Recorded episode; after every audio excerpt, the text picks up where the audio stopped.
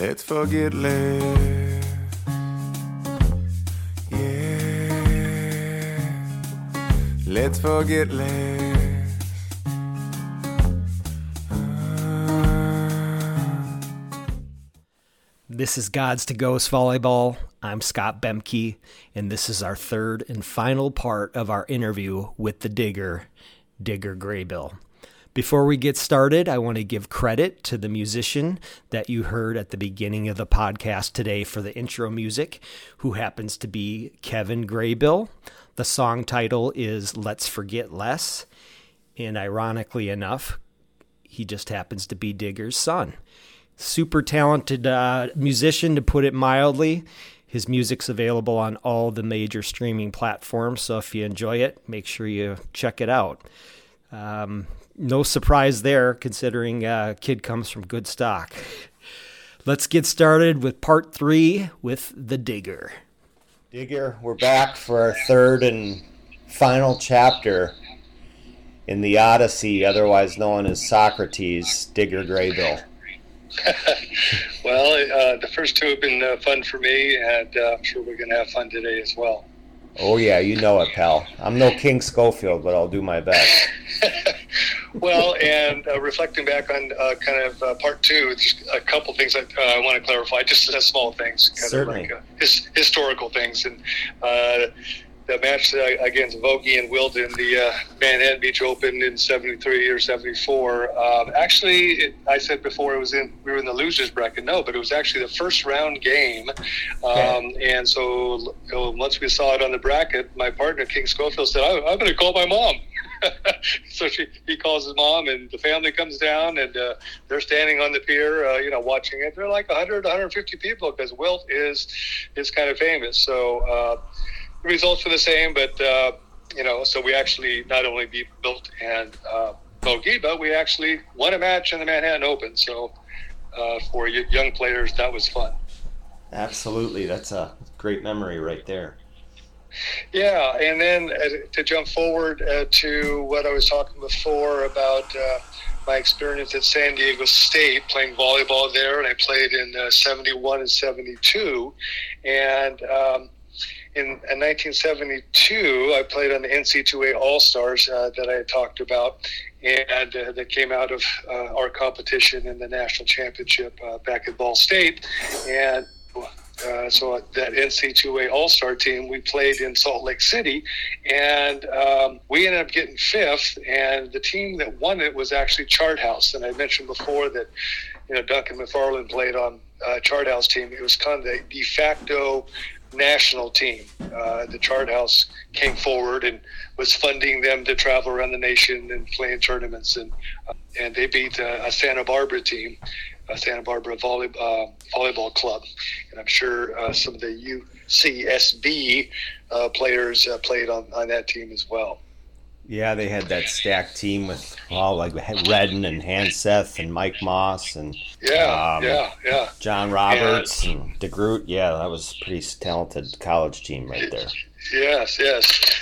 And then uh, just one more thing. Um, I happened to look at a photo after doing the part two. of the San Diego State 1973 national championship team that I did not play on, as I said before, because I decided to go get my teaching credential and not play that fifth year. And um, just looking at that team, and I'm looking at, at them right now, you know, I played with all of those people except two or three. So, you know, there's Randy Stevenson, of course, and Steve Jensen, and Chris Marlowe, and Milo Beacons, and Wayne Gracie, and uh, Randy Geyer and Craig Beery and uh, Duncan McFarland played uh, on the 73 team. So he didn't play on 72. He was playing with Charthouse and heading towards uh, the Nationals.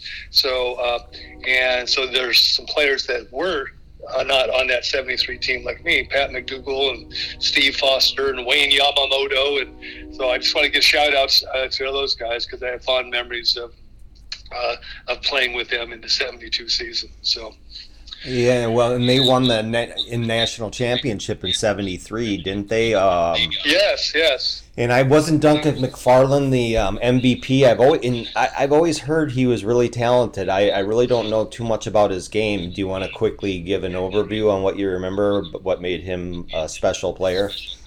Well, um, he just early on in Manhattan Beach, uh, you know, he went to our same junior high school that uh, John Featherstone went to too, uh, Center Street uh, Junior High, and uh, he was just starting to play volleyball at that time. And he lived uh, right down close to the beach, and his dad played played a lot, so he got into volleyball early and was playing on on on uh, USVBA teams with uh, people who were four or five years older than him. Sure. And uh, I think I mentioned before that he was one of the first uh, triple A's uh, when he was 18 years old. He and Mike Carey got got second in the Hermosa Open, and he's one of those guys. I mean, if, if he really decided uh, to play full time on the beach, I mean, he could have been a phenomenal player and, and won tons of tournaments. Uh, I mean, he was a great hitter, great fundamentals, uh, but he was really a phenomenal player on the beach and indoors. Um, and that's where he was playing with uh, with Charthouse, and you know that was in essence the national team, and they you know, almost qualified uh, for uh, the Olympics, but uh, they came up a little bit short. I think I told you about that yeah, before in Yeah. uh, in Cuba. So yeah, phenomenal player. Yeah, he was the, the MVP. Uh, uh, Randy Stevenson was on the all tournament team both in '72, my year, and '73. Wayne Gracie was in the all tournament team uh, on uh, in '73, and so you know, excellent players, excellent players, good people all the way around.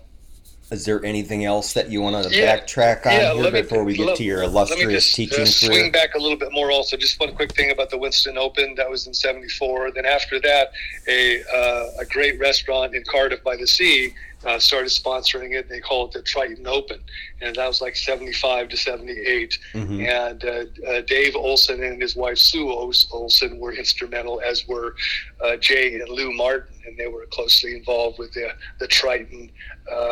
Restaurant uh, that's uh, defunct now, but it was right on the water in uh, in Cardiff by the Sea. Great place.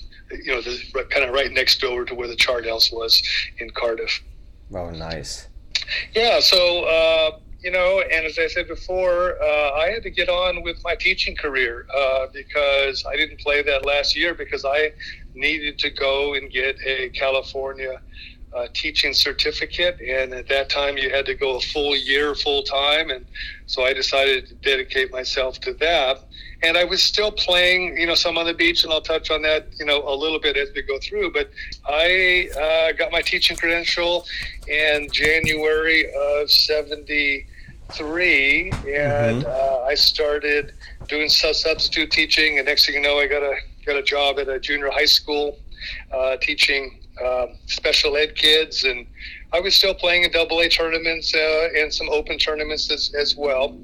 But at the end of my first teaching year, I decided, okay, I can go full time on the beach, or I want to see the world a little bit. So I had a friend of mine. His name was Bill Fisher. He, he came out of Manhattan Beach and he played uh, basketball at uh, MiraCosta, and he was going to San Diego State when I was down there. So we kind of were buddies uh, while we were still in college. But after college, he decided to join the Peace Corps. So he was down in Costa Rica. So he said, "Dick, come on down. You know, I got a place to stay, and it's cool down here, and uh, tropical forests and beautiful beaches and everything else." So I decided to uh, do that. I did it the summer of '75. I liked it so much. Came back in the summer of '76, and in '77 I did the same thing. So that was a six-week chunk right in the middle of the summer, and that obviously slowed down my beach volleyball uh, playing. But it was time well spent, and I loved it. It was, it was you know, a great experience. And uh, after that first year, that junior high, I uh, applied for a job at Hoover High School. Uh, it's the second oldest high school in San Diego. It is the home of Ted Williams of baseball fame. I had a chance to go and teach there. It it, it had some challenges, uh, but nevertheless, it was a place that was fun to teach. And I got there, and they posted the uh, job offering in the San Diego City Schools um, uh, newsletter, so to speak. And so I applied for the job. It said teaching English and coaching football. And as I told told you before, uh, I came from a football family.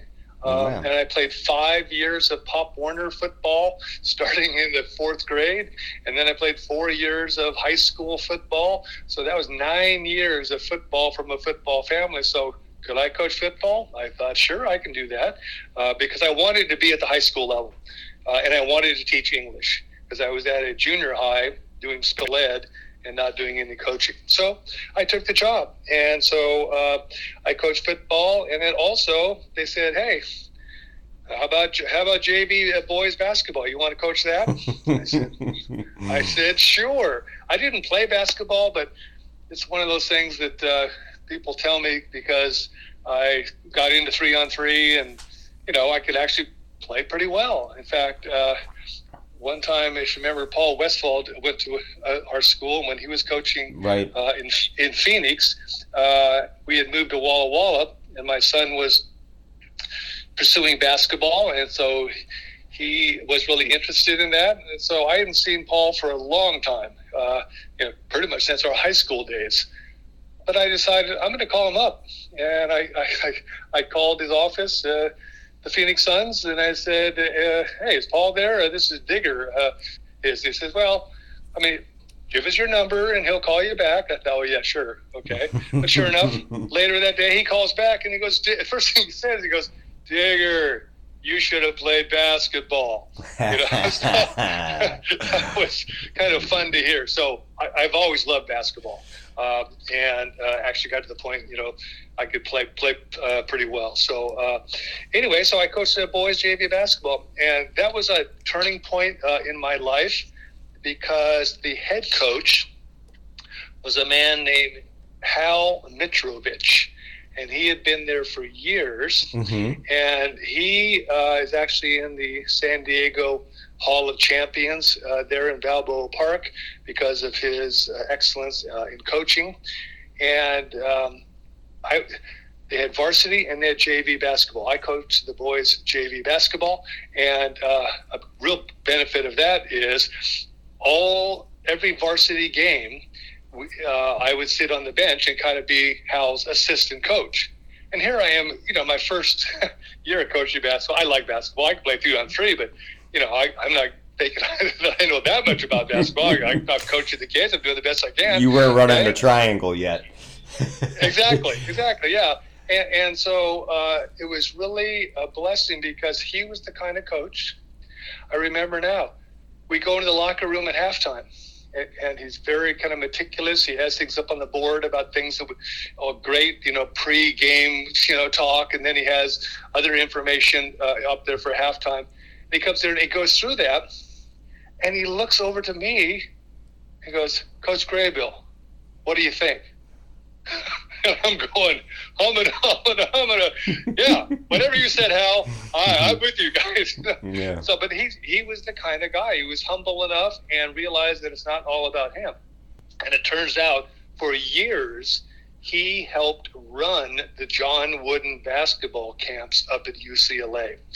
Um, and you know, he was on the uh, Christmas card list from uh, Coach Wooden. Wow. And so so much of what we did was based on Wooden, not just the X's and O's, but about you know being a good person. One of the things that Hal would always say is, it, it's far more important for us to be good people than to be good basketball players, and that just kind of ran through his entire program. He was just a class class guy. Um, anybody in San Diego uh, basketball uh, that would know of him. And I wouldn't be, be surprised if uh, Bill Walton, uh, who played at Helix High, competed ag- against uh, Hal. Um, and I'm sure, uh, you know, the name Hal Mitrovich, uh, he would know about Hal Mitrovich as Right. well. So, th- so that was really a great experience uh, to be able to do that from 75 to 79. And then the best part of those years was in May of 1978. I was living with Fred Featherstone and a man named Mark Laney, who was an excellent double A player, Okay. um, and in La Jolla. and I went to a basketball camp. Excuse me, not a camp, a clinic uh, put on by Hal. Uh, uh, uh not put on, but uh, Hal Mitrovich uh, and I went to this clinic, and the keynote speaker was Hubie Brown. If you follow basketball, you yeah. know about Hubie Brown. And he came in late because the plane got in late, and he goes to, goes to the microphone and he's effing this and, and damning this and everything else. And anyway, it was, it was an amazing uh, basketball uh, talk in the clinic that I went to. So I didn't get home on Saturday night until about seven or eight. And it happened to be, it was May 5th, 1978. Fred Featherstone and John Featherstone were having a party for uh, them because their birthday, I, I, think they're both born on the same day. They're the both, both born on the third or um, or the fifth, and so they're having a party there, and there's guys there and, and there's ladies. So I walk in there and walk into the kitchen, and I see this striking woman, and she's kind of batting off all my friends because you know she was probably one of two or three women there and ten different guys. Uh, and so, and so, so I go, I go in there. We meet eyes, and we've been together ever since. Wow. And she came to La Jolla from Arizona. She was living in Tucson. She came out with some friends and then went to the beach uh, in La Jolla just by herself because her friends were all off uh, doing other things. And she was parking her car, and Fred Featherstone saw her and kind of chatted her up a little bit and uh, told her about a party. And in those days, it's like, oh, okay, some handsome guy invited me to a party, I'll go. And so she ends up going, and we meet, and we've been together ever since. So that was a very special. This, so Fred gets a little credit of introducing me to my wife. And I, I being the, what I little I've gotten to know of him, he's not shy, so I'm sure he's not no, shy about reminding no, you guys either. and he's always been, you know, like uh, Brother John. I mean, they're, you know uh, bronze goddesses that are in great shape and not goddesses, gods. Uh, yeah. And uh, so they, uh, you know, are handsome guys. And yeah, so uh, it, it, worked out great, you know, so great for me. I came in at the right time. Love so, at first sight. Love at first sting. How, yeah, how digger? Yeah. I say it's, it's kind of like, you know, two stars, uh, pat, you know, come together in the night and, and we met just kind of randomly. But as Deepak Chopra would say, he said, there are no coincidences. There are no coincidences in this world. The universe takes care of you. So I'm a believer in that, and that, that was a good deal. So, um, in summary here, so 75 to 79, I'm, I'm coaching football and boys JV basketball. And then at that time, uh, colleagues like Fred Featherstone, he's getting in, into uh, coaching women and uh, and guys also. And so I kind of said to myself, maybe it's time to move move forward uh, and maybe focus in on some volleyball. Okay, so in 1980, I became the girls volleyball coach at uh, Hoover High School, and I'm going to give you a little bit of textual, I mean historical reference here to volleyball because Title IX equal opportunities for women and girls to be involved in sports and other activities started in 1972. So Hoover had a volleyball team, and the woman coaching it uh, was a very nice woman, but but she'd be the first one to say, compared to my experience in volleyball, didn't have you know the same quality of experience. So the vice principal um, decided that guess what? You aren't coaching the team anymore. Digger's going to be coaching the team now.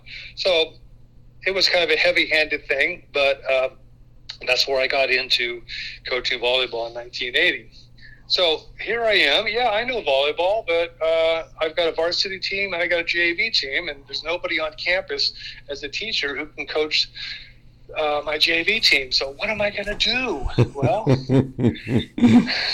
I got creative, and what I did is I went down to Ocean Beach and Mission Beach and Pacific Beach, and I made up these handwritten index cards, and I got tape, and I went to all the volleyball poles, and I said, looking for experienced volleyball coach. Call Digger this number. Uh, and sure enough, Todd Maddox calls me. One of his friends said, "Hey, Todd, I saw this uh, this this posted note here. A guy a volleyball coach. What do you think?" And he called me, and he came and coached my volleyball team. Now, those in the volleyball world, especially uh, girls and women's uh, volleyball, uh, know that Todd went on to, to you know major greatness as a coach. He he does uh, he works with the art of coaching, and he's done lots of videos with Liskevych and other people, and um, so he's been quite. Uh, successful after starting on my JV team, and we collaborated a lot. And I shared drills with him, and he shared drills with me, and and so um, and he went on to to, to win multiple uh, CIF divisional championships in San Diego. He's still coaching at Bishop School in La Jolla, um, and I think he won like six CIF championships. Um, so he coached in uh, that first year, 1980, and then 1981. Um, I had another coach come in, and her name was Patsy Malta, and she coached my JV for a year and those in the San Diego area know that Patsy Malta coached uh, the boys team, the Mount Carmel, I think it is, Mount Carmel, and she's won five different CIF championships. So look at the coaches that, that I pass all this wisdom onto in two months of coaching at Hoover. But uh, those are the kind of people that helped me start and, and get uh, uh, the Hoover volleyball go, uh, going. So uh, the second year, 1991, with girls like Avis Reinecke and Annabelle Bermudez and the uh, Prisby girls. uh, it's amazing that I still remember those kids. But it was a special time. We actually qualified for the CIF playoffs that they had never qualified before uh, for. So that's that, pretty that, neat. That, that was a fun start. Yeah, uh, Todd doesn't he? Isn't he in charge of the Coast Volleyball down there in San Diego too, as well? The volleyball club, I believe. Well, uh, he's not in charge of it, but you would think so because uh, he's there quite often and doing clinics and helping out, and mm-hmm. he's got uh, you know uh, a lot of his upcoming girls, both in the middle school ages and on the play club volleyball. Uh, he, he's quite involved, and you know he and I have had a great relationship over the years because when I moved to UCSD that I'll talk about logically a little bit later, mm-hmm. um, he, he came and I said, Todd, can you be my assistant coach? And so he did that for a year as well. Um, he has, uh, you know, really gone on to, you know, great successes because of what he knows and, and we've had a, had a great relationship over the years, you know, uh, kind of getting out of chronological order, but it's okay. Uh, when I moved up to Walla Walla, and I started coaching the girls team at Walla Walla High School, he and I would every fall have multiple phone calls that I would ask about his team and he would ask about my team. And it was really, you know, a fun experience. So I was, you know, introducing him to coaching uh, early on uh, at Hoover High School, and then when I'm up up here in Walla Walla, all of a sudden he's helping me. You know, so it, it, was it was a great relationship. He turned me on to lots of things. As I made the tr- transition from doing single kind of drills, you know, you're a coach and you hit hit balls at girls and you have them dig balls and you know that that's fine and so you do individual drills well he really helped nudge me which wasn't hard to go to three contact drills you know, if you have two hours, these kids need three contacts, not just one contact. Right. Last time I checked, the game is three contacts. Is so stuff like that, uh, you know, inspired me to you know think differently about stuff like that. Yeah, I think when I had the chance to speak with him, he uh, he speaks very fondly of you, and um, he the more I've gotten to know about him, he's basically just uh, a doppelganger of, of Digger. You know, he was an English teacher, a volleyball yeah. coach, and you know just loves the game and paying it forward, and really articulate and well spoken. It's kind of yeah. neat. You guys are like looking in the mirror images of each other. well, and, and, and he also helped me coach the boys uh, uh, JV basketball team when I was at Hoover as well. So uh, he started out doing volleyball, then he, he, would come help me with basketball, which meant also that he got to sit on the bench with Hal, Hal Mitrovich. And to this day, he's got fond memories of Hal. Uh, Hal passed away about uh, five or six years ago or so, uh, and I went down and gave a talk, and Todd was there and everybody who knew Al Mitrovich packed the gym because of his influence. And so all those things have kind of spilled into who we have become as coaches as, as we move through this uh, exciting life. Good stuff. Yeah, I coached there for two years, 1980 and 81, and then I thought, hmm, that was kind of fun. But there was a job open at Grossmont College, a Okay. junior college uh, in La Mesa area, I think. And so I applied for that, and I got that job, and I coached there two years, 82 and 83. And in 83, uh, we were fortunate enough to qualify for the state tournament, and I, I co- worked with a guy named Bob Haywood. And, and it's kind of interesting how over our lives we pick up things from people that stay with us. And uh, Bob Haywood was a really interesting guy and was really supportive. He said, "I'm just going to be a manager, Digger. I'm going to let you come in, uh, and I'll, I'll let you coach everything." I mean, he was a guy in the PE department who was assigned the women's volleyball team, but he knew that he didn't know very much about coaching, so he called me in. He would just say interesting things like, "Okay, uh, I'm going to give you the combination here to this uh, this su- supply room here. That's just in case I get hit by a switch train." it's for some reason uh, that stayed with me to this day. I'll say it to my wife also. Well, you know, in case I get hit by a Swiss train, I'm not sure what a Swiss train is, but uh, anyway, uh, fond memories of Bob Haywood uh, at, at Grossmont College. So I, so I did that for a couple years, and um, that that was a you know a fun experience. And during the time from '80 to like when I left '83 and even before that, I started working the Al, the Al Scates summer volleyball camps that he would have in Southern California, where I met guys like Kent Scanlon and uh, Brian Gimmillaro and uh, various people and worked with Al. And Al would always bring so many of his players who were playing at that times. Uh, Steve Salmons and uh, uh, you know various people. So that was a fun experience and kind of just opening up my, my coaching perspective uh, as well. So that was a an experience that uh, helped me uh, move along as well. And I want to emphasize again the following, and that is kind of a historical context of my life with volleyball, and that is that the men with volleyball started in NC2A volleyball, had their first championship in 1970.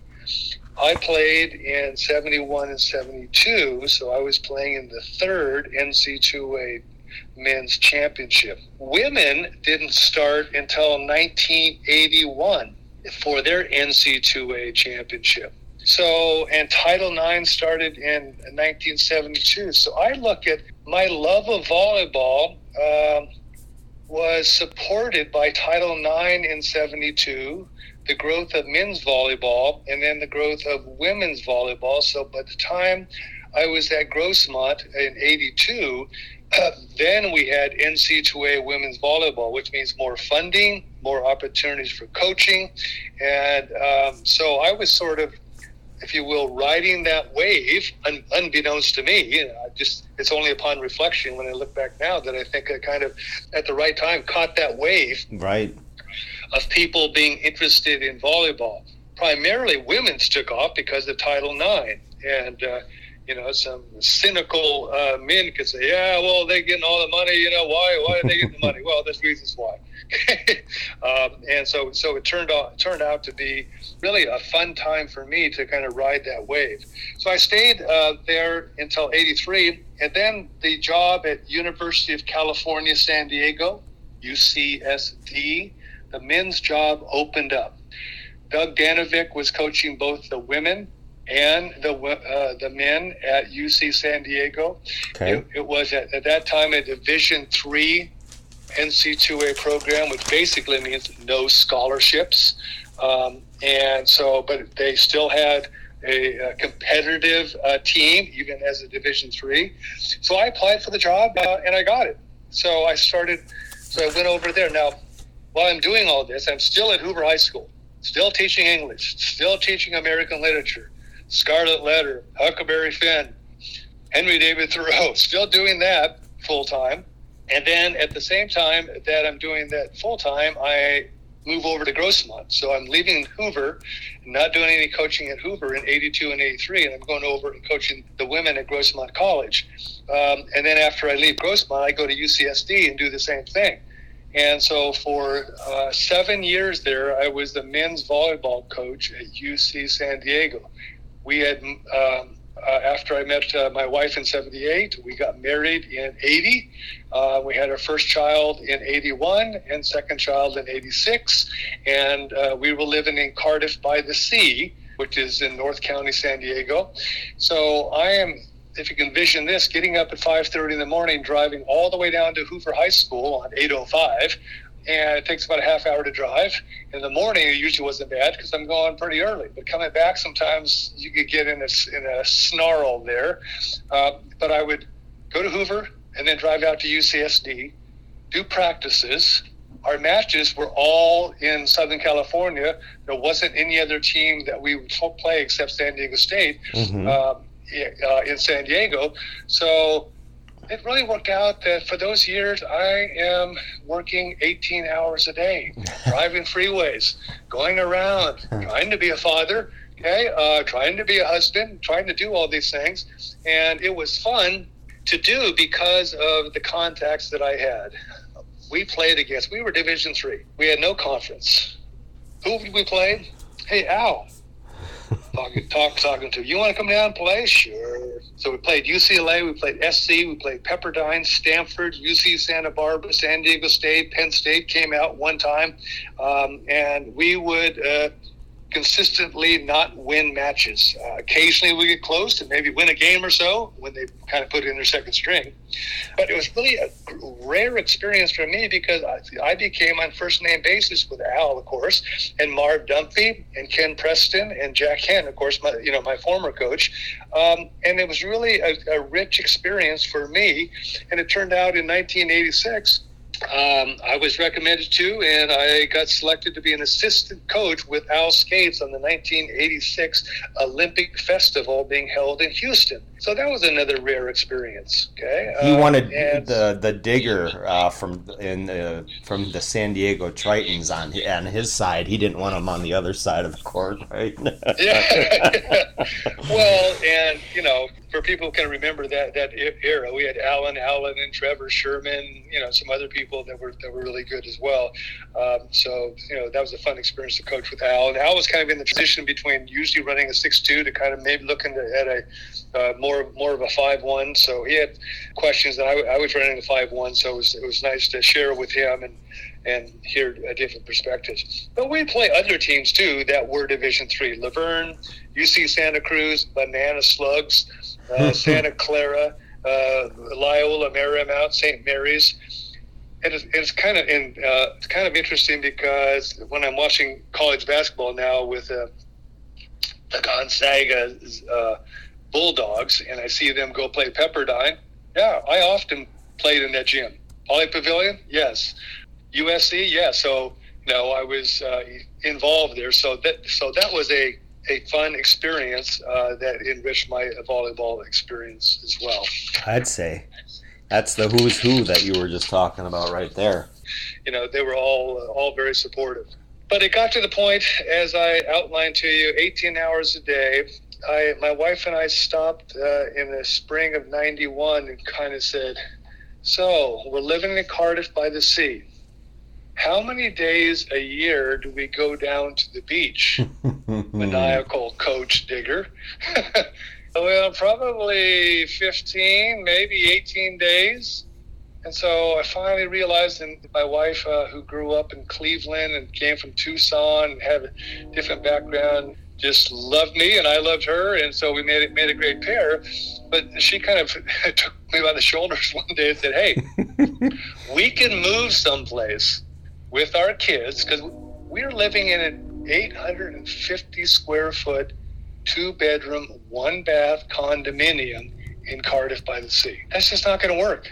You know, we need to move someplace that we could own bigger property. And at that time, my wife and I didn't come from money.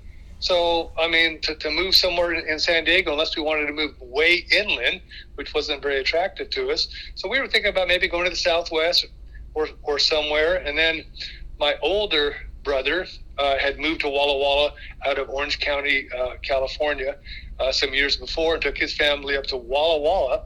And I had never visited him because who wants to go to, go to Walla Walla? Come on right. now. Just the name alone. well, Digger and Walla Walla. yeah, yeah. So, so I was giving him the annual phone call to kind of say, "Oh, yeah, well, we're not going to make it this year." And he, and he said, "Well, I knew that, but I just want to tell you, at our high school in Walla Walla, one high school, two middle schools, six elementaries, okay, and plus there's a Catholic school in town. Um, there's a job opening, Digger. It's uh, teaching English and coaching the volleyball team." A match made in Yes, sir. heaven. Yeah, I look at my wife and she says, "Go check it out." So I flew up here, had an interview for the English position. After the interview, I uh, got in contact with a realtor that my brother knew, and he took me around, and I put money down on a house.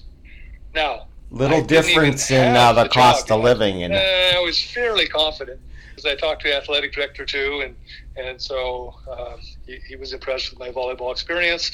So uh, just like that, I put money down on the house because I knew the kind of house my wife loves, and we're still in it.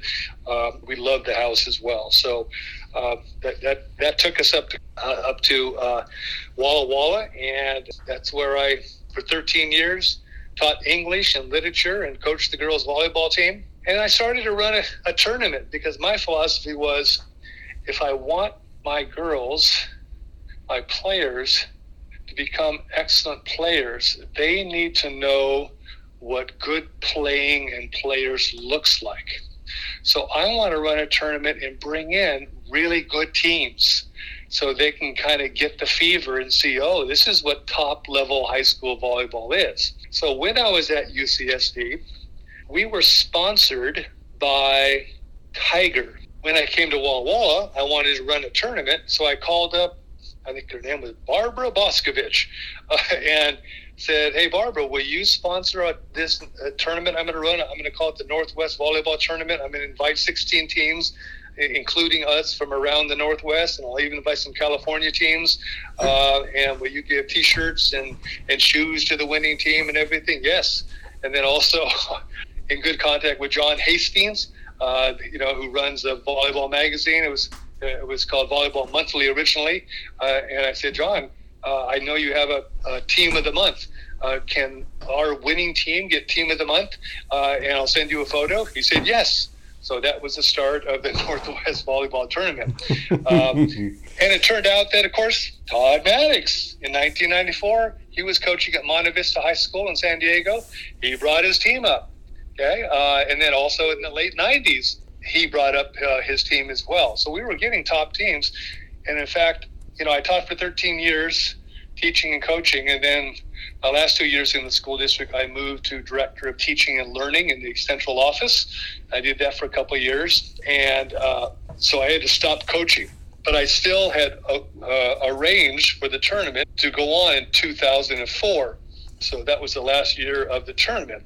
But that year, Newport Harbor and John Glenn came up to our tournament.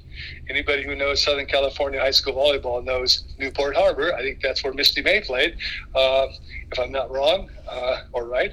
Uh, and uh, John Glenn, uh, again, one of those legendary coaches for boys uh, and girls. So Uh-huh. uh, my, my tournament finally got to the point we were drawing the best team, not just in the Northwest, but throughout the Pacific Coast. So that was a fun experience. I, what year were, were you featured in uh, that team of the month in Volleyball Monthly? Do you remember or Volleyball Magazine? Yeah, yeah well, it was because we started the tournament, I think, in about 19. It's interesting because some of those T-shirts I still have and I still wear on, on my bike rides and stuff. Uh, With your Winston Open shorts, yeah, exactly right. So uh, the Stocktons. that must have been probably 94, 95, 96, 97. Yeah, I have all my old Volleyball Monthlies, so now I'm gonna go thumb through it Yeah. and find it. Yeah, yeah, yeah. Yeah. nice. Oh, that'd be great. Yeah, I would. You know, send me a, a, a copy of, of uh, or the picture of the team. That, that'd be fun. I sure will. Yeah, I worked in the central office, and anybody in education will will understand when I say this. And I did it for two years until the central office became too toxic, and so I decided I don't need this. you know, we care about kids, and I'm kind of getting backstabbed by different people here. I don't need this because in 1995, like fourth year in Walla Walla, I started a business. It's called Socratic Seminars International, promoting a strategy called Socratic Seminars. And I grew that business, and it got to the point that in when I left the school district in 2006, uh, with my wife's permission, you're going to do what? You're going to quit your job, and you're going to do you're going to be doing workshops uh, for for teachers. And I said, yeah, that's what I'm going to do. Um, and so we made it happen. And after a couple of years or so, I went back to the superintendent. Uh, who knew the reason why I left the school district? And he, he's a big golfer, and I was able to tell him. I, I, I said, uh, "Rich, I just want to tell you that you know I went off on my own here, and I'm making more money than you and playing more golf. Double whammy. He said, No. I, I knew how much he was making. I knew much how much I was making. I said, yes, Rich, that's true. Uh, so sort, sort of a, I don't need to be in a toxic environment. I can go off uh, by myself. So I still run that business. And uh, at its peak, uh, pre COVID, we do as many as uh, 35 different workshops around the nation, advertising to you know teachers in uh, uh, St. Paul, Minnesota, for example, that they're running a, uh, a workshop uh, at this hotel on this day. Come and sign up, and people would sign up, and so quite successful. And now I'm, I'm sort of semi-retired. Last year, I, I did 14 different workshops and that's what I'm telling myself now. If I can just kind of do one a month, that'll keep my brain active and uh, make a little dough as well. And mo- most importantly, share a powerful strategy uh, with K through 12 teachers. Yeah, that's some neat stuff. And don't you uh, utilize some of uh, the Rabbit Dennis Hare's uh, abstract Yes. art for one of your for those workshops for the presentations? Yes. And- Yes, uh, I mean, simply, Socratic seminars are getting kids in a circle, get the chairs in a circle, Mhm. give them a provocative reading. It can range from Pledge of Allegiance to Declaration of Independence to a video or a painting. And so I model for my teachers how you can take a painting. I use one of Dennis's paintings uh, as uh, the text for our seminar. And then we go on and teach them how to you know choose their texts and lead seminars and and all those kinds of things. So it's been fun to use Dennis's work because it's an authentic example of a great piece of work, uh, as well as how you can use art to get kids into conversations where they look closely and they think uh, deeply about a piece in front of them. Well, yeah. Well, I believe uh, Dennis's wife Barbara told me that Dennis's mom used to say uh, Dennis was like a deep river spiritually. So that's kind of Yeah. neat how that all works out. Yeah, the yeah, rabbit's yeah, so- art is helping out Digger with his uh, Socratic seminars. yeah. That's some good stuff. So, so that's what uh, what I'm doing now, and uh, you know, the, the kids that I'll, I'll talk about here shortly are are grown and successful, and my, my wife and I are still in Walla Walla because really our motivation, a big thing was not the weather in Walla Walla. I've gotten used to four seasons, uh, as you know, in your neck of the woods as well. Uh, so there, there's there's some real benefits to that and some fun aspects.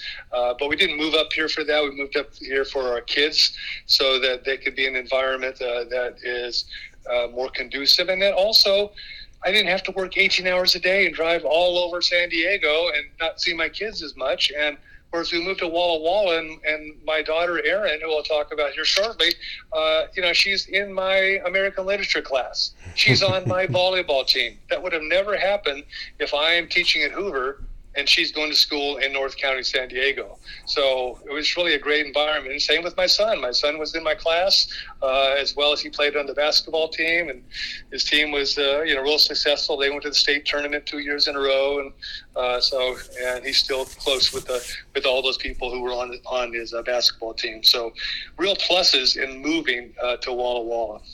Yeah, quality of life, and um, that's a big deal, especially with a family to have a, a bigger home and a yard, and um, you know not be in traffic all day long, and and yeah, uh, cost yeah. Well, of living. well, we moved from the 800 square foot condominium to a, a two-story home on a quarter acre, uh, you know, 3,000 foot uh, square, uh, uh, you know, footage, uh, you know, in the home, and so it was just like kind of like a no-brainer. And also for tens of thousands of dollars less of what we finally sold our condo in San Diego, we come up here and you know buy 20 plus uh, years ago uh, a beautiful house for like 91,000.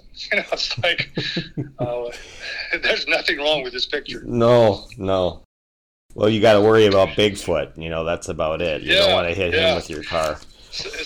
So, so let me be the uh, a bragging dad here and talk to you about my kids and my wife, and then uh, I'd love to share it with you because I, I put some thought towards it. Okay, who were the best hitters and setters and diggers uh, in my era? So, um, but for, first of all, I want to talk about uh, uh, my wife April. Uh, again, you know, a non-volleyball background, but but when she was in San Diego, she was a fitness instructor at the Encinitas YMCA uh, for the years that we were there.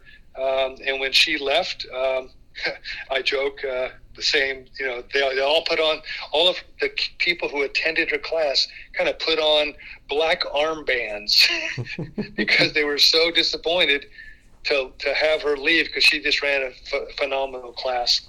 Uh, and then uh, it's called Firm and Fit. It's not aerobics. It's not jazzercise. It's more exercises, crunches, squats, these kinds of things without weights. Uh, all lined up with uh, you know cutting edge music. Uh, and so it was a great experience. Of course, she comes to Walla Walla. She goes to YMCA uh, at Walla Walla and ends up doing the same thing. So she really rocked the world. And she got into being a, a teacher's assistant uh, in our in our classes here, and was a uh, dealt with uh, kids uh, that were in the autism room. So she's quite familiar with autism and all those challenges. And uh, uh, you know, and then also when, when she first came to town, she would go to my volleyball team, and after practice, we would go through her class. You know, so uh, we enjoyed that. I'm not sure the players totally enjoyed it because they're tired at the end, but uh, but they did enjoy it because you know, here's a vibrant uh, woman uh, leading them in uh, challenging exercises. Good stuff. And her name is April, but you met her in May. Go figure. Yeah, exactly. there you go. Right. Um, and then uh, one thing about Walla Walla that maybe people know or have heard about, uh, Drew Bledsoe of Patriots fame and NFL fame um, was a graduate of Walla Walla High School in 1989. Uh, that, that was kind of the couple years before we got here. But he grew up at the YMCA, and my wife April worked at the YMCA, so my, my kids spent lots of time at the YMCA as well. So, and then um, my son Kevin, he's uh, 35. He's a singer songwriter. Uh, I'm pretty sure you had a chance to listen to uh, some of his music in the introduction of, of today's piece. So he is uh, really, we're quite proud of him. We really enjoy his, mu- his music. His music's a lot like uh, Jack Johnson's kind of sound, you know, kind of a mellow, groovy uh, kind of sound. And if people are interested, I'm, this is my line. I'm not his manager. I just act like it sometimes. uh, he's on all the uh, Spotify, Pla- uh, Pandora, YouTube, and all the streaming services. If you just type in Graybill, it'll come up and you can listen to his music. If you really want to go on the deep dive, you can go to his website, graybillmusic.com. Um, but he is uh, continues. He lives in San Luis Obispo, and he, he travels around uh, doing all the wineries uh, up there because uh, the coast uh, up to Big Sur. So so he, he's having a fun time uh, doing that. And then his older sister Erin, the firstborn, um, moved to the UK about 12 or so years ago, and it's culminated in her running an online business. She got a master's degree in international finance and was almost was accepted to a PhD program, but actually just decided to launch off on her own. So she's got her own business now, and it's called Lux England Limited, L U X E, and then England.com. Again, I'm not her manager. I just act like it. uh, and so uh, we're quite proud of the fact for her for many reasons, but uh, most recent uh, business accomplishment was she got the Queen's Award Award for Enterprise 2021. So simply what that is, the Queen of England gives awards out each year for successful businesses, and her online business She sells, sells you know, grooming and, and makeup uh, products. She got the award, so she went went to Windsor Castle. Uh, Prince Charles was there, and Camilla was there. And was What about the- King, what about King Schofield? There's probably But, um, Schofield some, somewhere around there. yeah. But uh, yeah, so th- that was quite a culmination. I'd say so. That's not many people get to say they were uh, got to, to go there and visit uh, royalty, right? Yeah. And so she's in the process of moving to Miami. Uh, she's still going to run her business out of UK, but but they're, they're doing a lot of business in uh, America now. So she's she's uh, doing that. So I've been a lucky guy on many fronts, Scott. A lucky guy on many fronts. Well, as they say, luck follows skill, right, Digger? on, on my best days, yes. Before we wrap up, you know, you got to see a lot of great players Yeah. growing up in the South Bay there and then in college. So let's um, start out with maybe uh, best hitters that you, you saw run off a handful of them, whether it be on the beach or indoors, whatever you want to Yeah. share.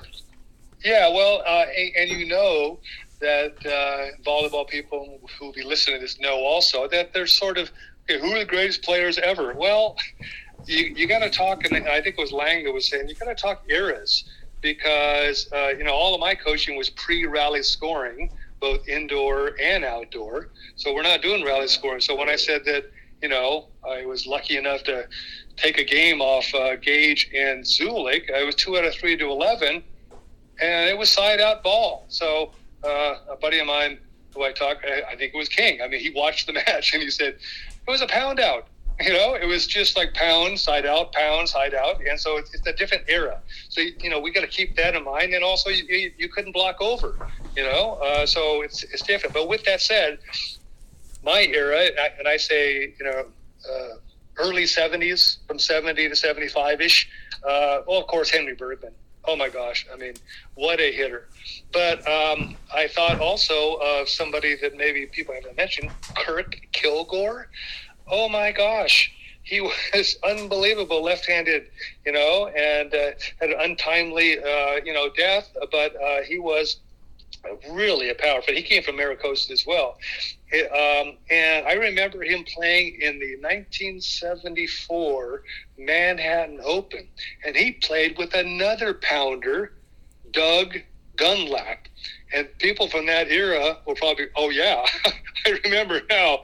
I mean, what a team! You know, the challenge though was who's going to set. But both those guys, it, who cares? Just throw it up, and they are, you know, going to uh, end up pounding. And they got third in the Manhattan Open. Kirk Kilgore uh, and Dun, Dunlap. I think that was that Yeah. maybe the 73 Manhattan Beach Open, I think maybe.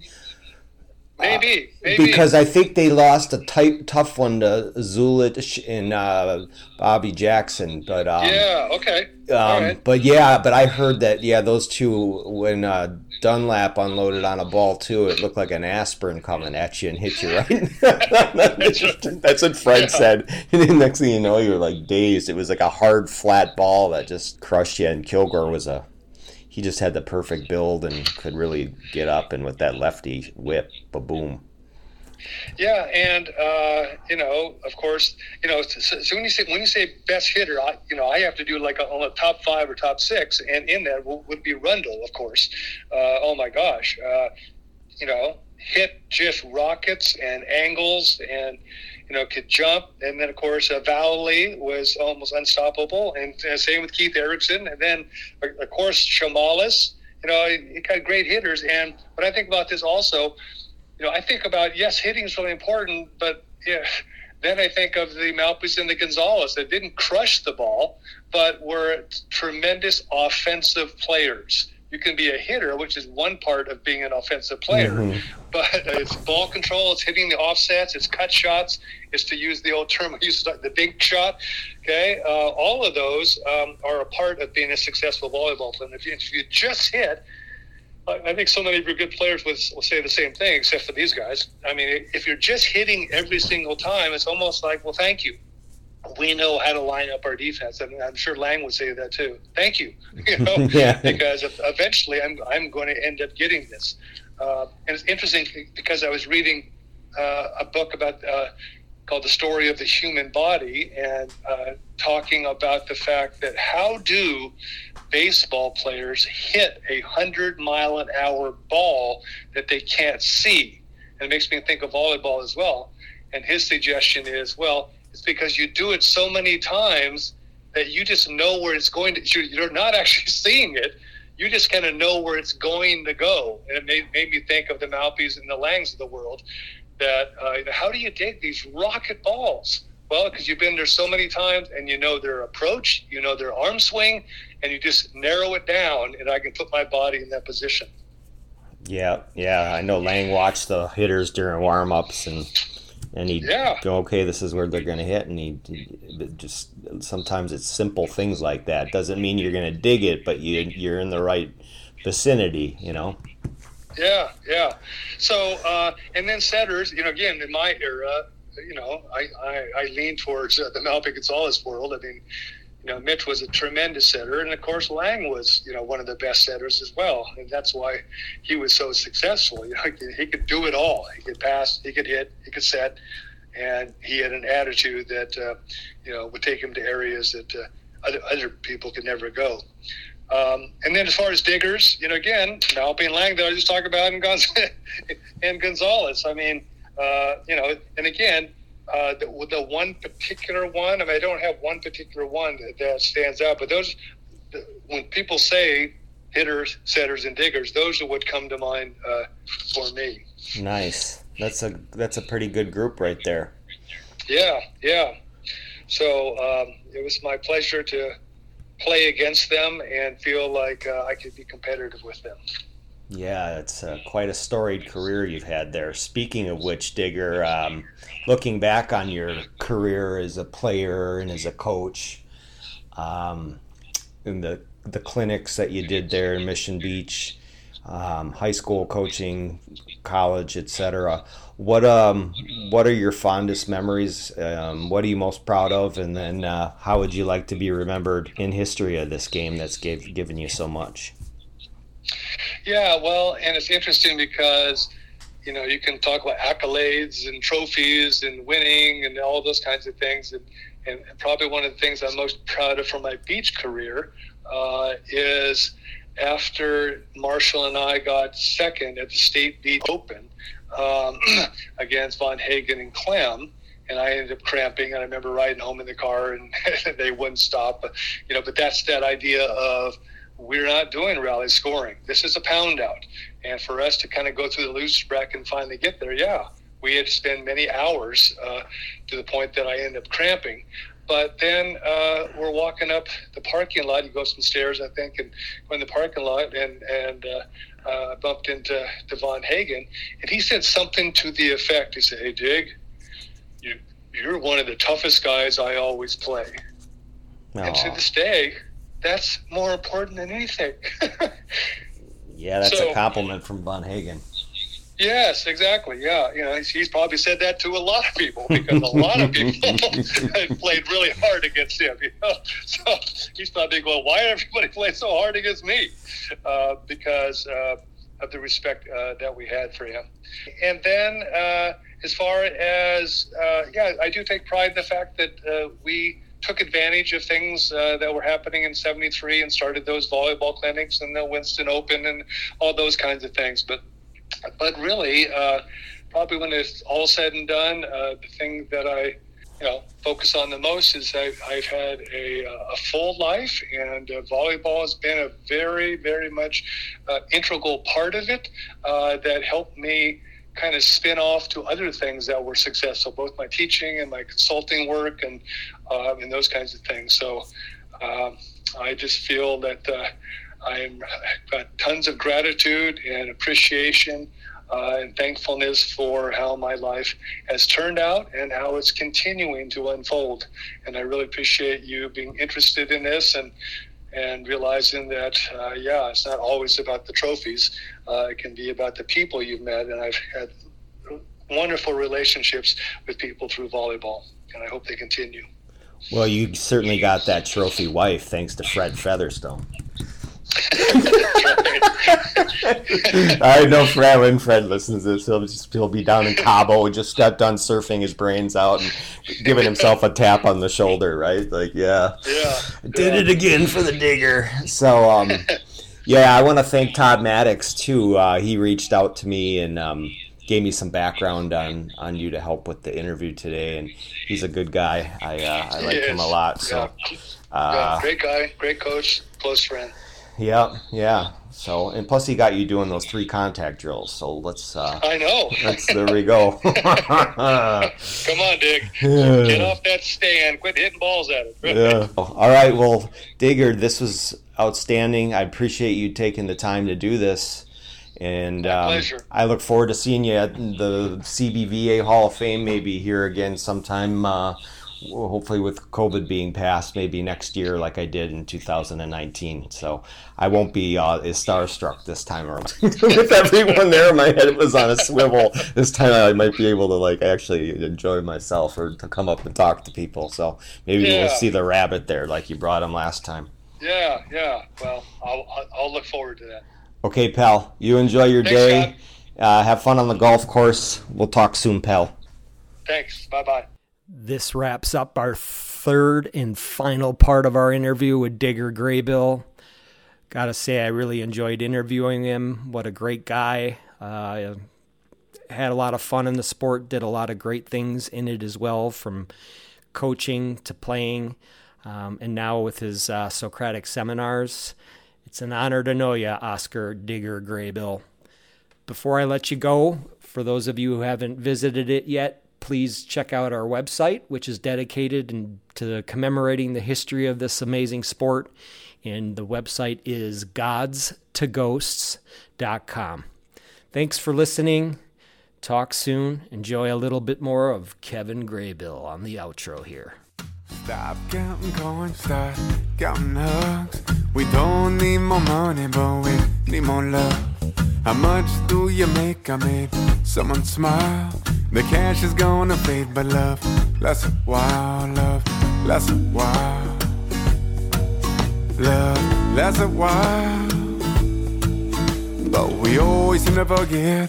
We always seem to forget. We always seem to forget. Now, now, let's forget. Let's let's forget less. Yeah, let's forget less. Uh, let's forget less. Yeah, let's forget less.